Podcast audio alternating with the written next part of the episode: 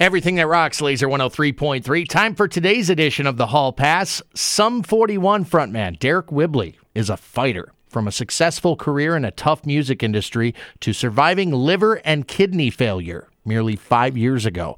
It's a story of perseverance and purpose that has led him and his band to this point, a new album on the horizon, and a busy itinerary for 2019 and beyond. We're proud to welcome Deryck to these airwaves. How are you, man? I'm pretty good. How are you doing? I'm great. Incredibly, you know, I was sitting here waiting for the call, and I, you know, I've been doing this about as long as Sum 41's been around, and up to now, our paths have never crossed. I appreciate you taking the time today. Oh wow, yeah, that's cool. No, thank you for for talking to me. We're counting down the days to the new album. Order in Decline is slated for a July 19 release, and our first taste, a song called "Out for Blood," was recently made available for our ears and our eyes with a video for the track. Well worth a look. And hey, I hear congratulations are in order as well. I just got permission to share this little nugget of knowledge with you. "Out for Blood" is the number one most added song on active rock radio stations this week. Wow, I had no idea. That's actually great. Thank you for that information. that's a, I mean, that's a That's pretty awesome. big, that's a nice little feather in your cap. You know, a guy like you with a career spanning now over 20 years, having seen all you've seen and not only survived, but thrive as an artist here in 2019. What do achievements, no matter how big or small, mean for you personally? I mean, honestly, like it means so much more now. Um, it mean as as you get older, I think, for at least my experience, as you've been doing it longer, um, the accomplishments when they happen, they're just I don't know, they mean so much more, I guess, because I it, it's so much harder to.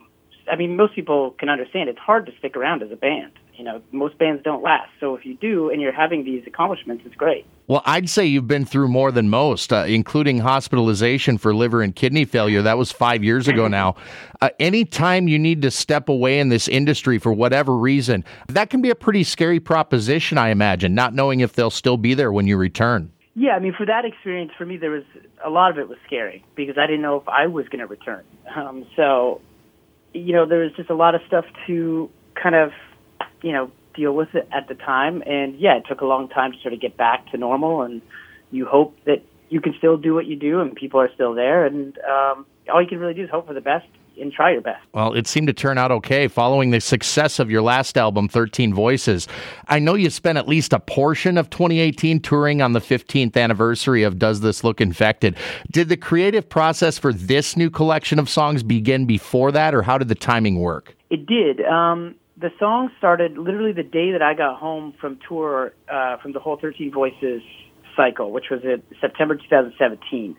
Um, and I was so excited because of that record did well, and the, I saw the reaction from the fans, and being on stage every night was really inspiring. Um, that I just dove right back into writing, and by the time the 15th anniversary Does Look Infected came around in say April, May uh, of 18, that's when we started uh, rehearsing for that tour and these new songs that I had just written. We would rehearse them that whole that whole tour on sound check, so that was kind of like our rehearsal place. You know, was each venue that we toured across America. My special guest is Sum 41 frontman Deryck Whibley, excited to put out some new music this summer. Order in Decline comes out July 19. And again, if you haven't heard it, our first taste is a song called Out for Blood. You know, Deryck, one of the most underrated aspects of the creative process, at least in my opinion, is the decision on how to make that first impression, setting the tone for the rest of the album. I mean, imagine if it, if for some reason Fat Lip hadn't been the introduction to this band for many of us, you know? Mm-hmm. Do you feel like Out for Blood has accomplished that goal as sort of like a great introduction to what the rest of the album may be like? Yeah, I do. Um, I feel like that kind of has I mean, the the record is definitely that kind of music through most of it. There are moments. There's a couple. There are some dynamics on it because we're not just a heavy band. There's a couple uh, slower songs on there as well that I really find almost just as heavy, but in a totally different kind of way.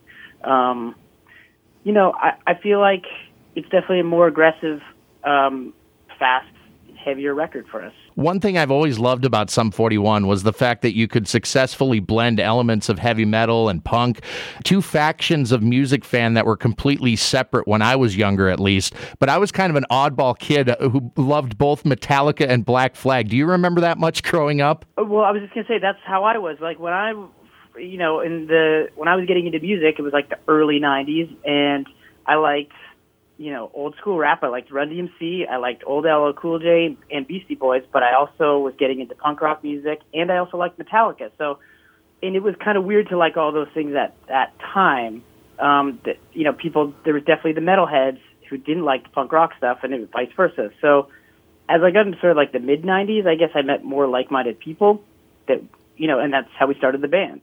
You know, Dave was a straight metal guy at first, like try to get him to come over to our side to play punk rock music in high school. He wasn't really having it, but we were such good friends that he did it anyway, and then became you know more in, open to all that kind of music as well. Do you think that's changed over the course of time, and uh, maybe social media have something to do with it, where kids are uh, communicating differently now and sharing their taste rather than bagging on something they don't like? Yeah, it definitely seems like everybody listens to everything nowadays. That you can kind of um, yeah, there is no like just the metalheads and you hate other stuff, which, you know, like what we just said, that's how we sort of grew up. But yeah, I don't know what the cause is or the reason of it, but probably because of the internet and you, you have access to everything. Um, and you can make your own decisions now.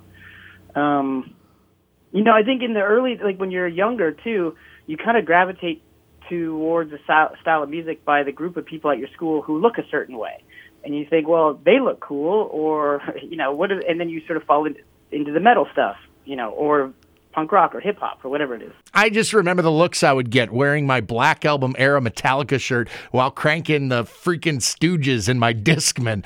Definitely a different time and place from where we find ourselves now, that's for sure. Today's guest in the Hall Pass, Sum 41 frontman Deryck Whibley, who's had a pretty crazy last five years of the over 20 he's been an active member of the music industry as an artist and performer. It all began with his hospitalization for liver and kidney failure in the spring of 2014, a fight for his life in which Thankfully, he triumphed and emerged better than ever with 13 Voices, the band's sixth album, in the fall of 2016. That album, which the band insist we not refer to as a sumback, was a big success and also marked the return of guitarist Dave Baksh, otherwise known as Brown Sound, who had left the band 10 years prior.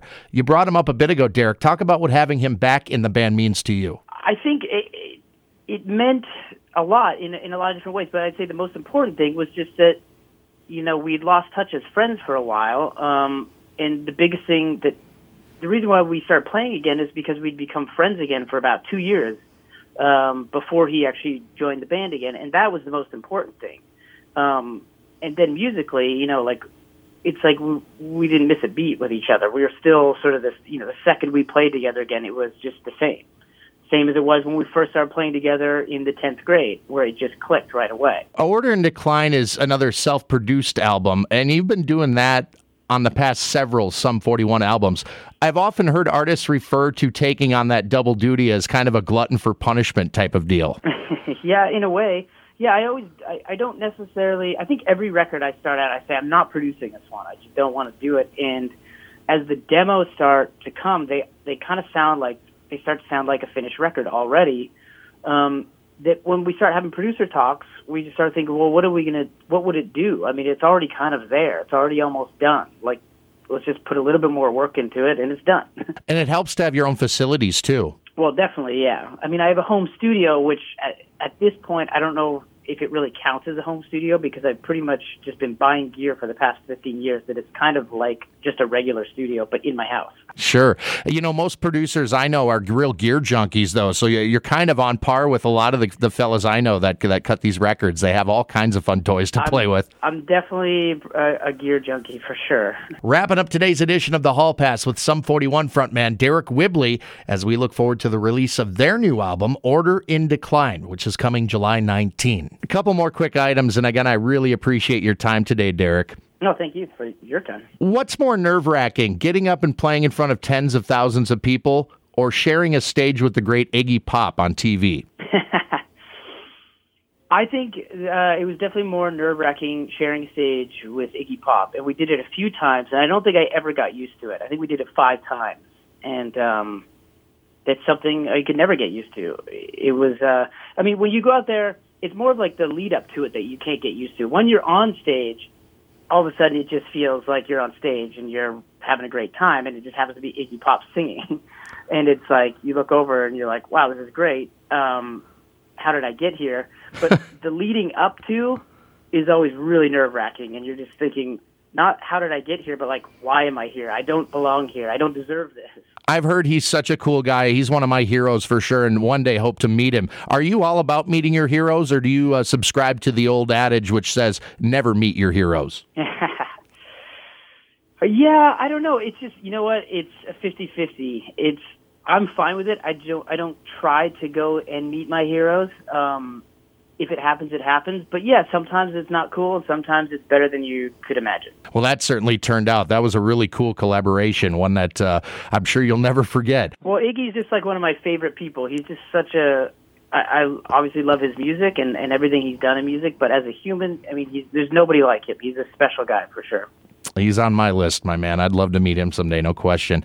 The album comes out in July. Any plans you care to share for post release? Any tour plans, things like that? Well, lots and lots of touring, which is what we're we've always done, and we don't really have any plans of slowing down yet. Anyway, so yeah, we're just going to be on the road, mostly North America um, through this year, and then probably worldwide plans in the new year. Outstanding. Well, we hope to see you here in the state of Iowa. I know it's been a long time. I can't even remember the last time you guys were within our state's borders. I'm going to say it was probably around like 2003. Dang. Yeah, that's that's what I'm thinking. Long overdue, that's for sure at least for our own tour. I mean, maybe through a Warped Tour or something we've been through, but I don't know. We got our fingers crossed that hopefully we can uh, come see you play, and we certainly look forward to uh, hearing what the rest of Order and Decline has in store for us in the month of July. Thanks so much for taking the time, Deryck. I really appreciate. Love the new song, and can't wait to hear the album. Awesome, cool. Thank you very much.